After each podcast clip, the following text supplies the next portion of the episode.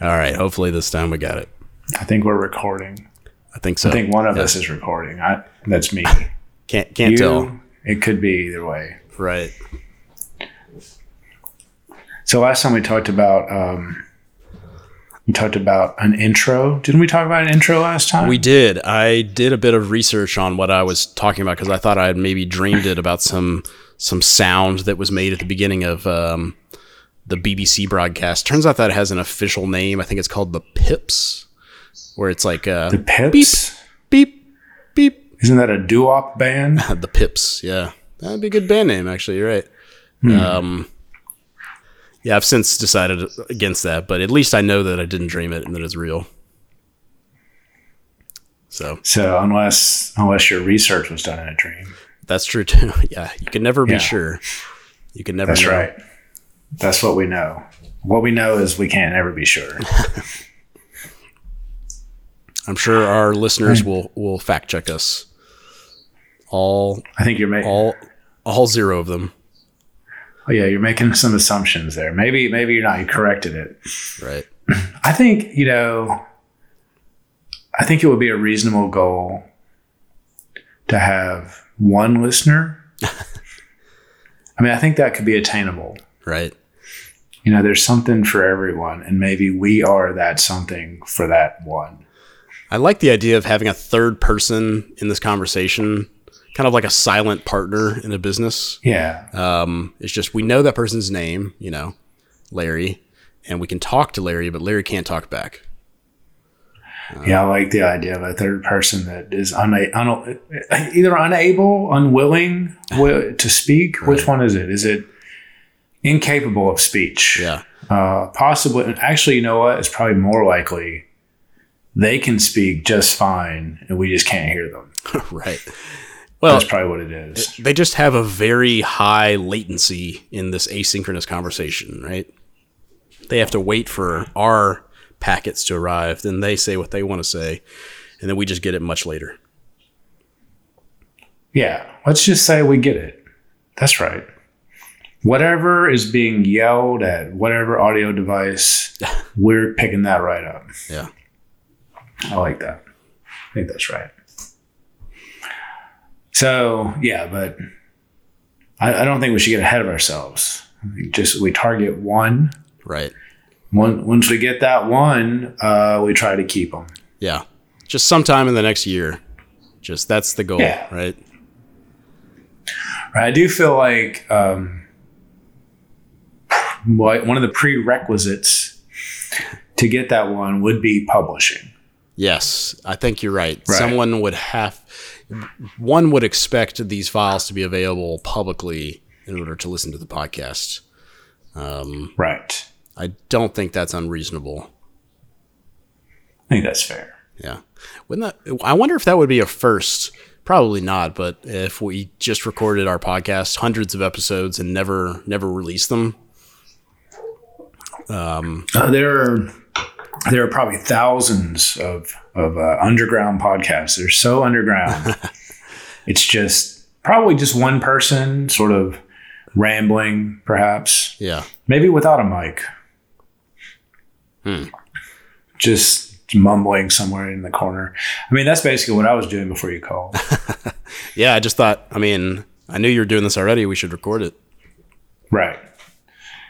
Just get, you know, just, I'm just telling my thoughts to the room. And the room, you know, the room seems to acknowledge them. hmm But it, it's nice. Yeah, it's nice to change a pace for you to, uh, for you to maybe respond or something. So feel free to do that Well, what's on your mind this week? this week. Um, what's on my mind? I was thinking about, I was thinking about types. Like, uh, and I don't, you know, I think there's, it's a big subject, obviously. So there's, there's this idea of types. So types in a programming language, I guess, to be more, slightly more precise. Not like typesetting or um, typing typewriters. Yeah, not like a font. If I'm honest, I really do not understand the obsession with fonts that a lot of people have. I see. I think I'm in the minority on this. I, I think it's a fairly recent phenomenon. I mean, you got to think before 1900 there was just one font, right?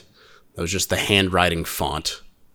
Um, there wasn't a selection of fonts, and then I guess whenever typewriters came along, maybe I have no idea what I'm talking about. Maybe I, I think uh, they did have fonts uh, when the printing press was introduced, but b- Yeah, I mean, that- but you, those font those fonts were literally like what like lead squares or whatever that you had to place in the you know you had to typeset right. You had to literally put them in the in the compartment or whatever. is That's actually interesting. I this is uh, this is a a, uh piece, bit of trivia Yeah. uh, that I believe to be true, which is you know the only kind of trivia I truck in, and that is that uppercase versus lowercase letters. The the case refers to the place where they used to keep the letters. Mhm. The uppercase letters were just up above the case above the lowercase letters, and that's how they got called. That's why they're called that. There you go. Yeah, there, there you go, Larry, our one listener. Yeah, Now you're smarter. Um, i- Well, is there a relationship between type, typing, and like types in a programming language? Uh, How did the word type get used in kind of these higher level languages, or get introduced? I guess. Do you know? Well, I think it's uh, it does go back to this notion of category theory, Mhm. which I'm probably not very equipped to talk about.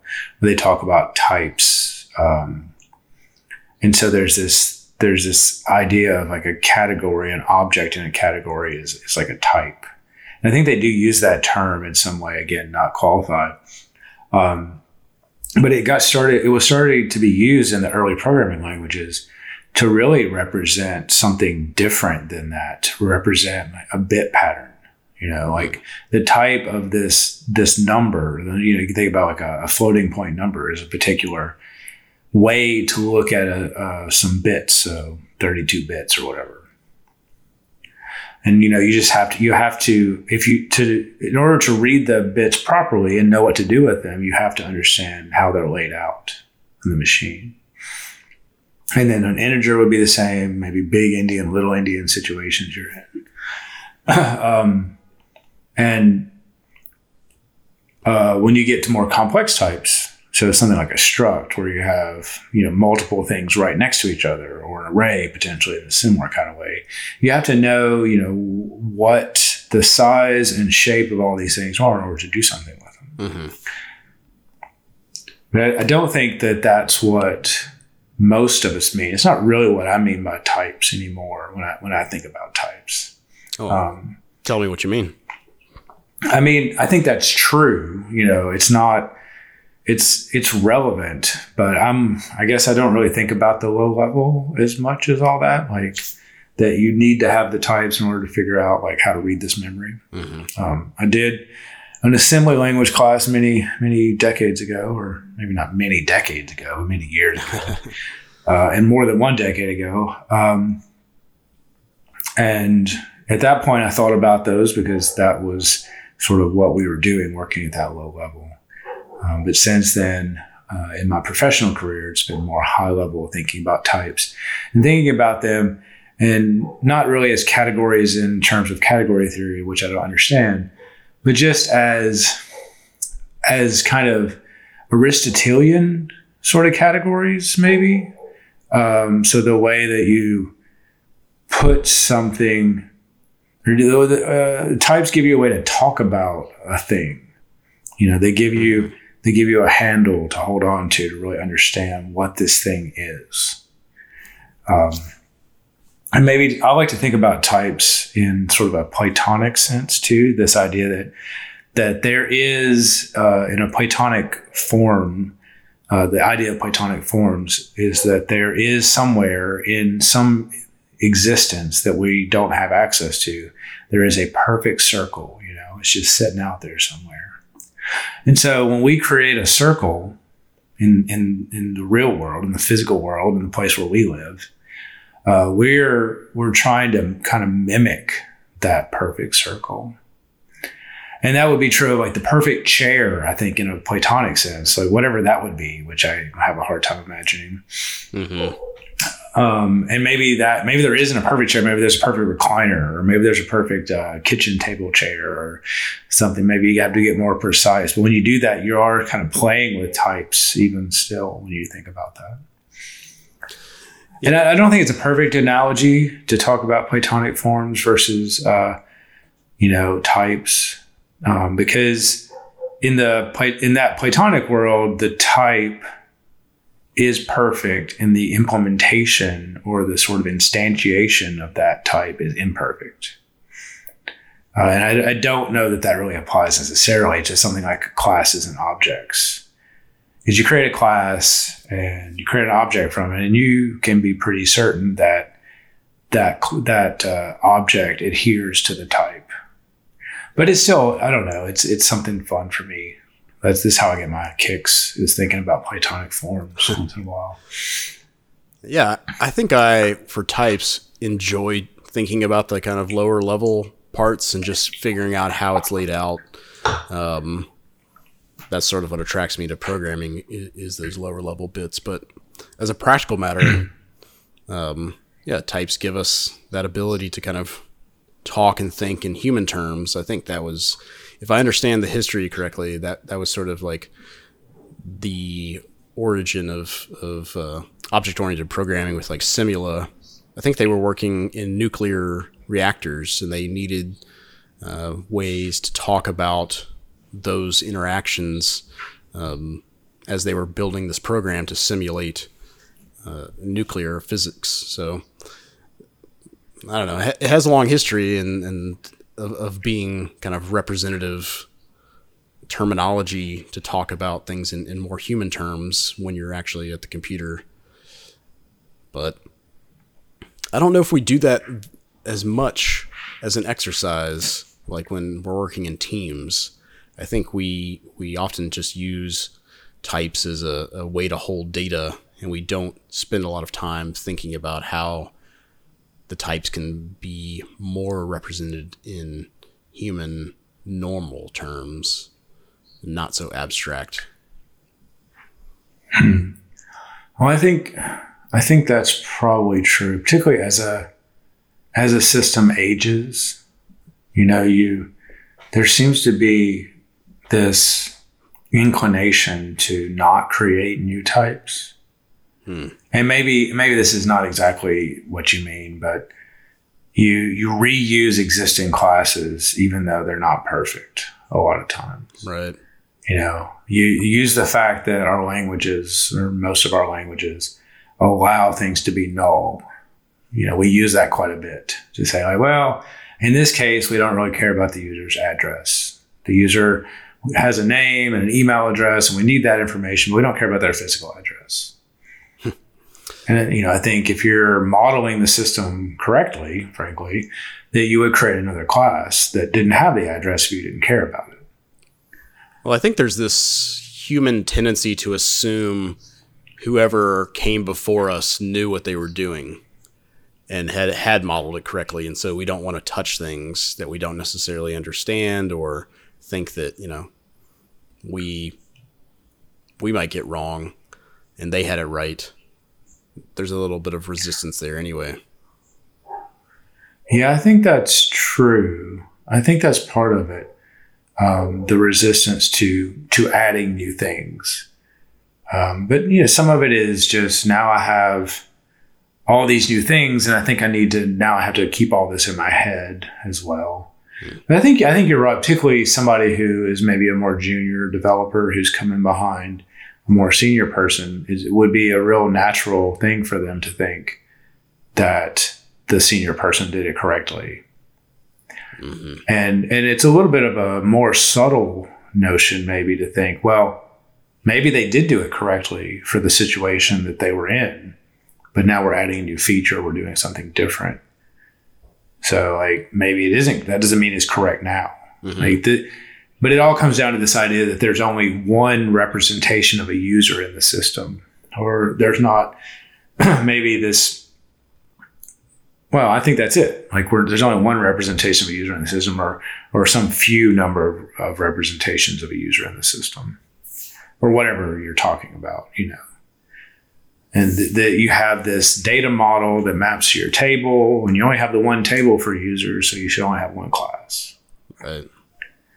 And really, it's a you know thinking about the way something is used adds a little bit of abstraction or abstract thought to it, but it also adds a little subtlety. I guess those are kind of similar. So you think about um, what not so not exactly like what is this? This is a user, but what is this in relationship to the system, to the work that's being done now? So in a way, you're not really right. If you make a user class that is just an email address and a name, that's kind of it's kind of a user, kind of a projection of a user, but it's also sort of reflective of the relationship between the full user object, maybe, and what we're doing, and maybe this uh, um, email that we're sending, this email processor. Hmm. So you think about types, and, and that's one of the things I really, uh, I think that we don't do as well, and maybe maybe I'm wrong, but a lot of people do this probably well, but I don't think we do it as well as we could. Is um, modeling relationships or modeling relationships and modeling processes. I guess both of those things. So we, we're good at modeling nouns, you know. hmm Nouns have But- attributes which are naturally, you know, variables or, or pieces of data. We understand how to do that pretty well. That's kind of basic programming. That's where you start with. So it feels like everyone has that skill, kind of gets it correct, uh, correct enough. Yeah, I agree. I don't think we model relationships very well. Um, and, and seeing those connections between entities in a system is often kind of difficult when you're dealing when you're programming in just text. When seeing those relationships in this particular flow in this particular like portion of the app. Mhm. right? Not not seeing the app broadly. And and you know i'm not somebody with a lot of experience in microservices but i hear people talk about microservices as a way to solve this problem to a certain degree it's it, it's okay to see your objects as these global truths in the whole system if your application is just one function, Mhm. right? That that seems fair. So maybe that's sort of a way to work around it. I don't I don't know. I don't know. I think you moved the problem to a different level because now you have a bunch of things that interact and have relationships, and, and those in a way are kind of types themselves or entities, and they have relationships, and then you have another type of modeling problem, just as not in the, the file or, or language that you might be coding in. It's still Yeah, that's true. The same And problem. You, and we don't have 60 years of experience creating tools to manage that problem, Right. which was, you know, I don't want to be a microservices denier, but uh, Well, we haven't gotten to that episode yet. I see. Yeah, maybe maybe I'll actually study it and understand what I'm talking about before I deny it. I don't know. I, I guess it's interesting you talk about the, uh, the the fundamental physical attributes or the low level stuff. I know that's something you get into. I definitely get into the other end, the more of the abstraction. Um, the the actual computer part itself is just sort of kind of irritating to me. It takes time to do anything. It's some the fan keeps kicking on all the time. um, you know, I it the I, I guess I'm not. I like. I- I've always wanted to live in some sort of more abstract space, and this physical reality is always getting in my way. I am glad that there are some people who are the opposite end, because otherwise I would have like no job, basically. So, of all the languages that you have um, used, even a little bit, which do you think has the best kind of type system for you? The the flexibility that you think you need uh, to kind of work in these abstract ideas. That's that's an interesting question um, because I think it's probably true that the best type systems are in in languages that I haven't really used very much. Mm.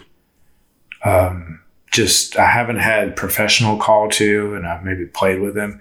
So I think you know a lot of people would call out something like a Haskell as a, a programming language that does types well, um, and I just you know it does it well. I agree that it, it seems to uh, because basically until you get the types right, it won't compile and it just yells at you. And when you get them right, then everything's fine and it's beautiful. So in the sense that like this notion of type driven development where you can get once you get the types correct, the program just works. seems pretty ma- magical to me. They say like if it compiles, it works. Is that is that Haskell? I don't know that the Haskell people would make such a bold claim, but I think people like myself who are like Haskell, you know, looking at looking in the window, like I'm out in the cold and I'm looking into the nice warm uh, front room. Uh, I, I, think maybe I would say that, but I, I, guess I would I would imagine that the Haskell people would encourage you to do a little bit further digging to make sure it worked. yeah, you don't even need to run the program; you just know that it works. Um, have you have you experimented or played with TypeScript uh, recently in the last couple of years? Um, not enough. I've done it. I've gone back when we used to uh, leave the house and go to conferences, I did see a really interesting uh, TypeScript talk at Strange Loop a couple years ago. Hmm. So that was powerful, and it really kind of opened my eyes to the the structural type system yeah. of TypeScript. So I don't think they have the same or are aiming for the same um, thing that Haskell is but they do have a very nice type system that continues to evolve and, and kind of push the boundaries of what I've seen and used. So, as you know, I'm a, I'm a pretty big fan of TypeScript, um, and I just I just love working in that that type system, that flexibility, and you always have that escape hatch of you know the any type, but if you want to invest the time, you can create some, some really truly beautiful type systems and it, it just uh, it doesn't get in the way. I don't know how to explain it, but I feel like I can create all these nice types, and it doesn't feel burdensome. That's kind of usually what I'm looking for in a type system is something that's going to help put constraints around my ideas, but not take a PhD to create. Yeah, I think that's really interesting, um, and it's it's a bit more pragmatic, probably. That that's the thing. Just again from afar, the thing that interests me about TypeScript is it seems to be a very pragmatic language that's created by people who are just brilliant and really into type theory. Yeah. I think sometimes they go a little far. I feel like if you track their releases, um, I you know, they're doing things now that I feel like are very specific for library authors, uh, which is good, which is needed. Um, the original releases of TypeScript up until like version three, I feel like were very much about application writers and people who were trying to push the boundaries of what what a web application, um, you know, the the size of a web application. Um, but now I think they are are getting a little bit towards the very geeky, very um, intense type system stuff that that only a certain subset of people would care about. But I think it's all with an eye of letting those application people do some some pretty cool stuff and build some big applications and, and know that they're going to work instead of having to deploy the application or run it and, and find those those errors. So so much stuff is going towards the web these days that I feel like they're doing Saint's work with TypeScript. Hmm. When you're somebody who who come who came to TypeScript from from either end, right? From a C sharp as a type program uh, typed programming language, though not as interestingly typed as TypeScript, but a type programming language, and from the other end, from Java uh, from the JavaScript side. So you sort of I mean, if I, I think what you've kind of mentioned to me in the past is that sort of like found the happy medium. Is that fair? I, yeah, I guess I don't know if I would describe it as a medium. So I'm never, I've never been one of those people that hated JavaScript. I just didn't write big JavaScript applications. Um, and I was fortunate enough to like find and discover a use for TypeScript kind of early on. I think it's been I want to say eight years now, um, which is hard to believe, but I never knew the pain of writing massive web applications in JavaScript. I only knew JavaScript really as like a a way to add simple behavior or simple things, you know, for, for forms, but never entire applications. Um, well, that actually is interesting because I was thinking about that when you said that the types are not burdensome for you to write. Mm-hmm. So, from the perspective of somebody who's been doing JavaScript, they might they might see that differently. They might think, well, writing them at all is burdensome. Yeah, that's true. Yeah, there, there's a whole other set of developers that I guess I just don't talk to. Uh, I'd love to, to hear their perspective um, of, of seeing TypeScript as a burden. Because for me, it's like I can see how they would say it's a burden because you are writing more things and doing more planning and um, you know just more code. But at the same time, like, don't they see the the the weight lifted off your shoulders of, of thinking, yeah, this is safe to do, or this has caught a mistake before. Um, and also the IntelliSense and, and whatnot that you get from using TypeScript.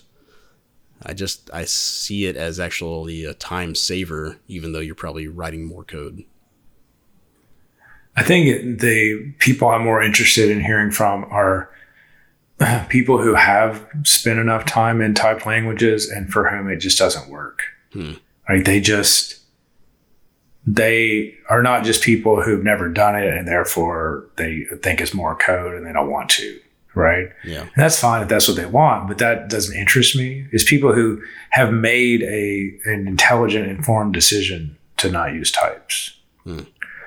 I heard a podcast with what DHH, yeah. the Ruby on Rails guy, mm-hmm. and he was very adamant about like he's you know does not like types it doesn't work for his brain. And, and he is somebody who's tried it, you know? So I'm like, well, there is a perspective there when somebody is actually able to be successful who doesn't like types and doesn't see the purpose. And, and, and to be fair to him, he wasn't saying that no one should use them. He was just saying that he shouldn't use them, mm. you know?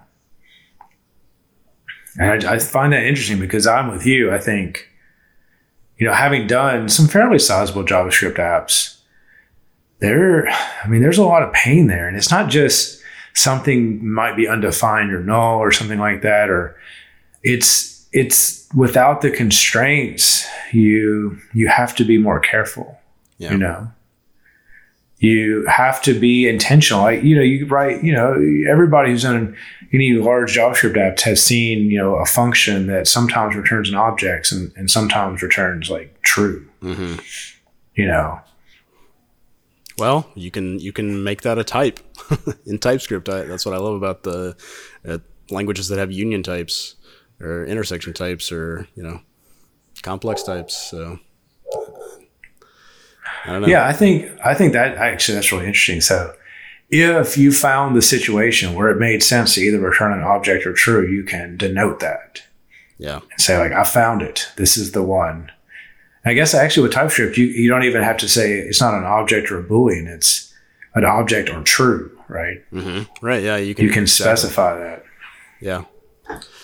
Yeah. That part is really nice being specific or saying it can only return this set of strings instead of just a string type. Um, the, the, the strings, the exact strings become a type, which I think is, um, is pretty nice. I'd like to see more languages. I'd like to see C sharp adopt that, but I don't think that. I think we're beyond that now. It's too late to make that kind of change in C sharp.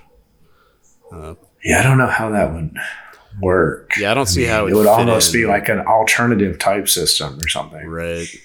Yeah, I don't. I think that would be the wrong move, as we've talked about before. Like, we got to let C sharp be C sharp. It can't be everything. We just need a, another language, um, and maybe it, it just like F sharp, you know, it uh it works. There's interoperability due to IL, so Yeah, I don't think we should fit it in.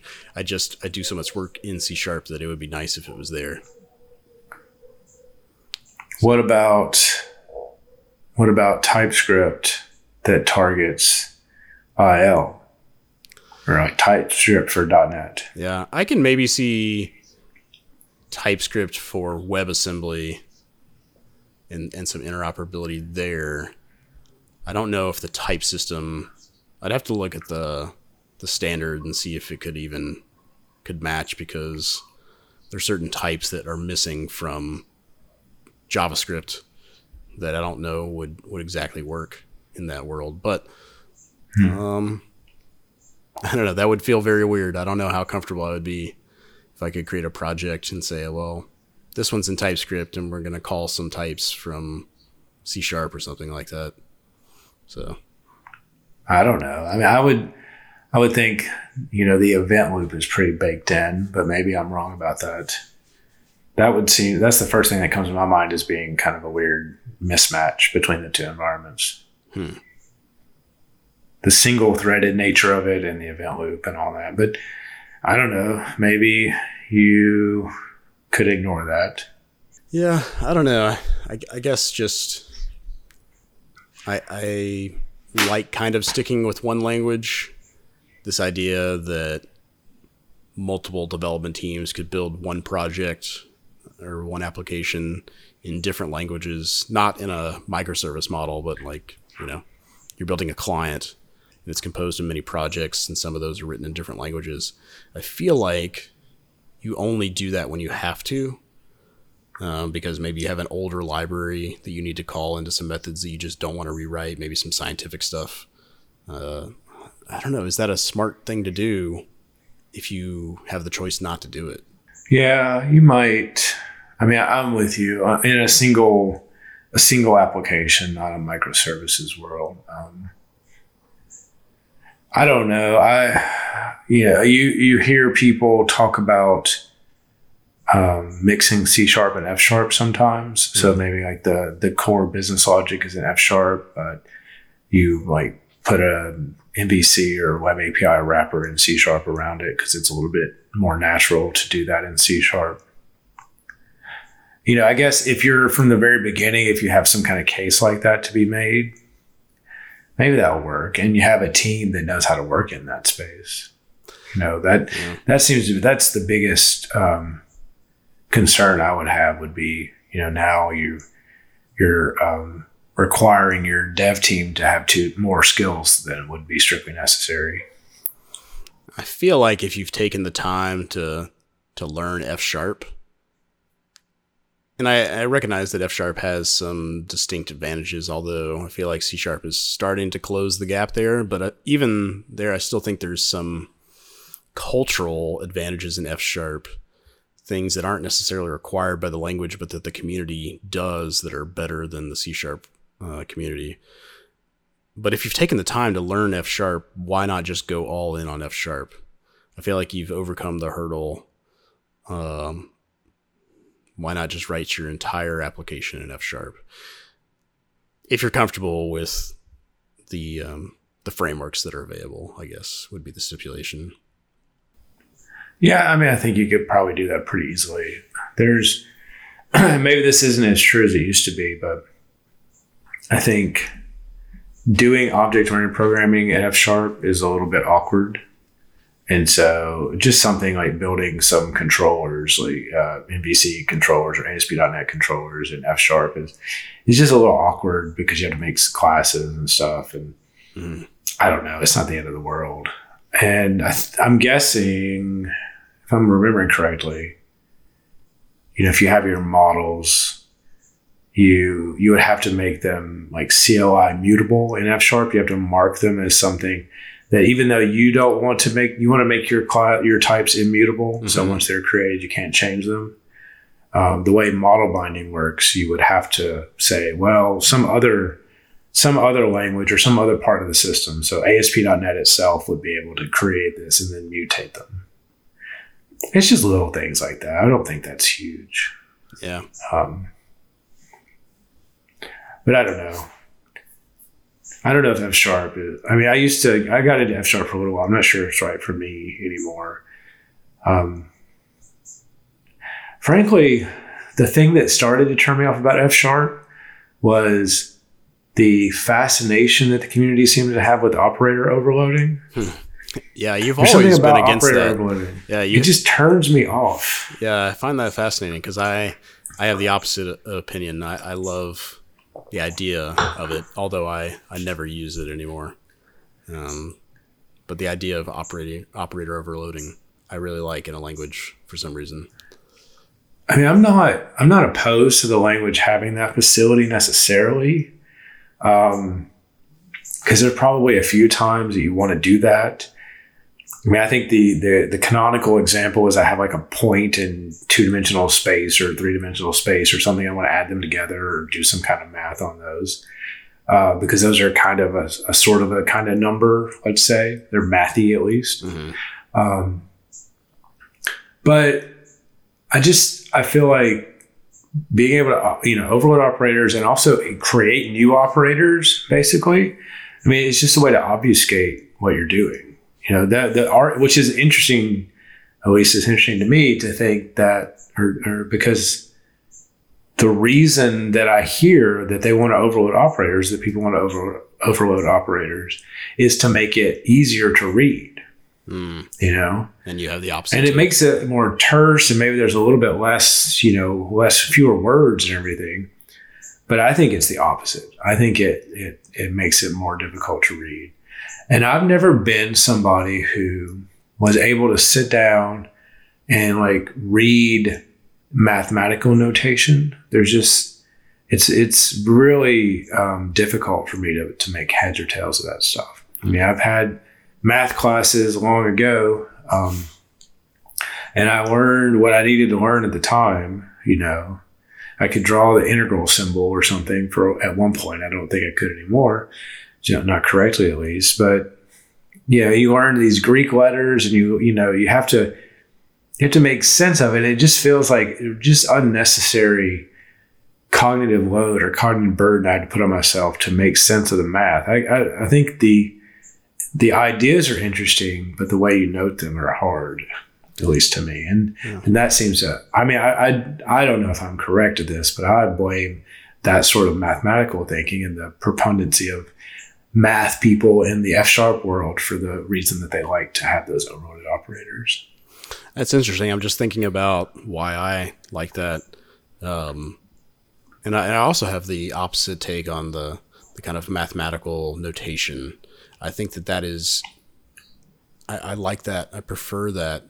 And I'm trying to figure out why that is. And I'm just sitting here thinking, like, well, the more I have to move my eyes or more I have to move my head, I I don't like that. That that affects readability for me. But if I'm able to stare at something um, in one place, I'm able to do more uh, precise thinking about that idea. Um, and so a, a, dense mathematical notation, you know, might have a lot of ideas and a lot of thinking and a lot of pieces to it that you have to do. But for some reason, that's easier for me to understand than a long chain of of symbols with kind of a lot of verbosity. So I don't know. I guess it is just a, a difference in in in your take on that stuff. I have to kind of think about that a little bit more. You've you've caused me to examine my myself here. I know that there's you know there's a there's an argument a, a good argument that says you do have to learn those things. That's part of the process. You know, just like you have to learn jargon in order to make sense of of what some technical person is talking about. Mm-hmm. I, I don't know. Maybe you know. Maybe I should just spend more time digging in uh, and learn that stuff, and and I would be okay with it. Then I would be like, yeah, you just got to go through this, and then suddenly, like you said, you can just stare at a small chunk and like a really densely written code or a formula or something, and it'll all come clear without having to move around. And maybe that's true of math. And maybe that's true in in like a language like F sharp that does a lot of operator overloading. But I think, you know, one difference might be that every if every library is doing its own thing and it's adding additional operators and it's all it's not like when you know, once you learn mathematical notation, you're kind of done. Mm-hmm. right? That that was all pretty well set in stone some time ago. But if every other if every library is doing its own thing, you know, and has its own notation, then you have to learn that anew every time you want to pick up something. Yeah. Eh, But I think part of it is also I just I like words. It's really that simple. I think words are words are good, and and I'm I'm much more comfortable, for example, with this with jargon words than I am with these symbols. My brain can interpret those and has a place to put them. But if you just like stick a dollar sign between two identifiers, I, I don't know what's going on. Yeah, I I get you. I think that you have to understand the the context, and if you're not in the context, it makes no sense. And you know, I think there's things that are right for for new and junior programmers, and I think there's things that are right for advanced, and then maybe there's a stage beyond that where you go back again. And you're like, you know what, words were really the right thing to do there, and maybe it keeps on going in a loop, perhaps, but Well, it's one of the things that it reminds me, at least, of one of the things I tell my students. And this is, you know, like everything I tell my students is something I stole from someone. But since I don't remember who I stole things from, I can pretend Yeah, to have invented a- it. original. Yeah. Um, the idea that regular expressions, we talk about some every so every so often a student will say, "Tell me about regular expressions," and I always say, "There there are three levels of regular expression, three stages, right? The first stage is you you don't know regular expressions, and therefore you fear them. You see them, and you know they are line noise. There's a bunch of special characters there." And what do they mean? And it doesn't make any sense, and it's you know super dense there, right? And so you just avoid them. You don't understand them. You don't want to. You just it make you feel dumb. You avoid them. And the second stage is you do understand regular expressions, and so you use them everywhere, right? So you, you're just like, oh, all I need here is a regular, is a simple regular expression that then I, that grows and grows and grows until it's five lines long. And so you just do you do nothing but regular expressions. Like how much of this code can I cram into a regular expression? then the, the third stage is you understand regular expressions and then you hardly ever use them. Mm-hmm. Because you're like, you know, this could be done with a regular expression, but it could also be done by calling this string method. And that makes more sense to anybody coming after me it's just it's just simpler and you just you so it's like you, what you said earlier about how you come full circle right Right. when you're um, before you reach enlightenment the mountain is just the mountain while you're looking for enlightenment the mountain becomes this magnificent awe-inspiring thing and then after you reach enlightenment the mountain is just the mountain again. At least that's what I heard. Um, yeah, yeah, See, I stole that too. My my problem is that I I know exactly who I stole these things from. It was you, so I have to give you credit for it. Unfortunately, I, Excellent. I remember. So Well, I'll get you can. Um, I don't know what it means to steal something from somebody who stole it. It's like some sort of second generation stealing. yeah, I think that's interesting what you said uh, about you know you you think about the readability. And as is often said, you know, the person who has to read this is really just the future me, right? You're thinking about yourself a little bit, maybe maybe other people. Um, that have to understand this and you know that this is in fact not the most readable version of this code and part of it is like well your experience you're, you're more aware of other methods that could accomplish this and, and sometimes the regex is the right tool for the job um, or or one of the right tools i guess you know so i think it's just an awareness of, of possibilities and then also a certain compassion that that only comes with time, I guess. Well, yeah, I think that's exactly right.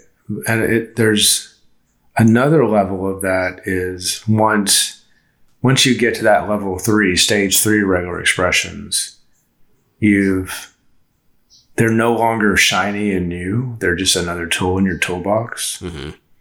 So that stage two is like excitement. It's driven by this like excitement that you finally understood this cryptic thing. You know. Yeah. That's true. But after after you get past that, you're like, oh well, right? Yeah, you're right. There's definitely a place to use regular expressions. If you have to parse a regular grammar, you should use a regular expression.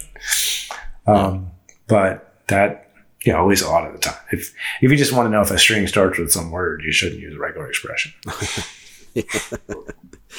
I've seen that quite a bit. It always, it always makes me laugh. Um, well, I think that's a good place for us to to wrap things up. Actually, um, leave leave the listener with a little bit of feedback on uh, or thought on enlightenment on the mountain. Uh, I guess I just want to tell people that they can reach out to us at the Ref Count Podcast on Twitter and Ref Count Podcast at gmail.com if you'd like to send an email. So That's that's how we wrap up. I, I think that's how we wrap up. I don't know. We have never wrapped up before. Yeah, well, didn't last time we just just stopped. Yeah, last time we did stop. Maybe that's how we do it. We just stop. Well, do we stop after you say those things that you just said? No, I think this is still we're still on, but now This is still a- oh yeah. Now we stop. You know, right now.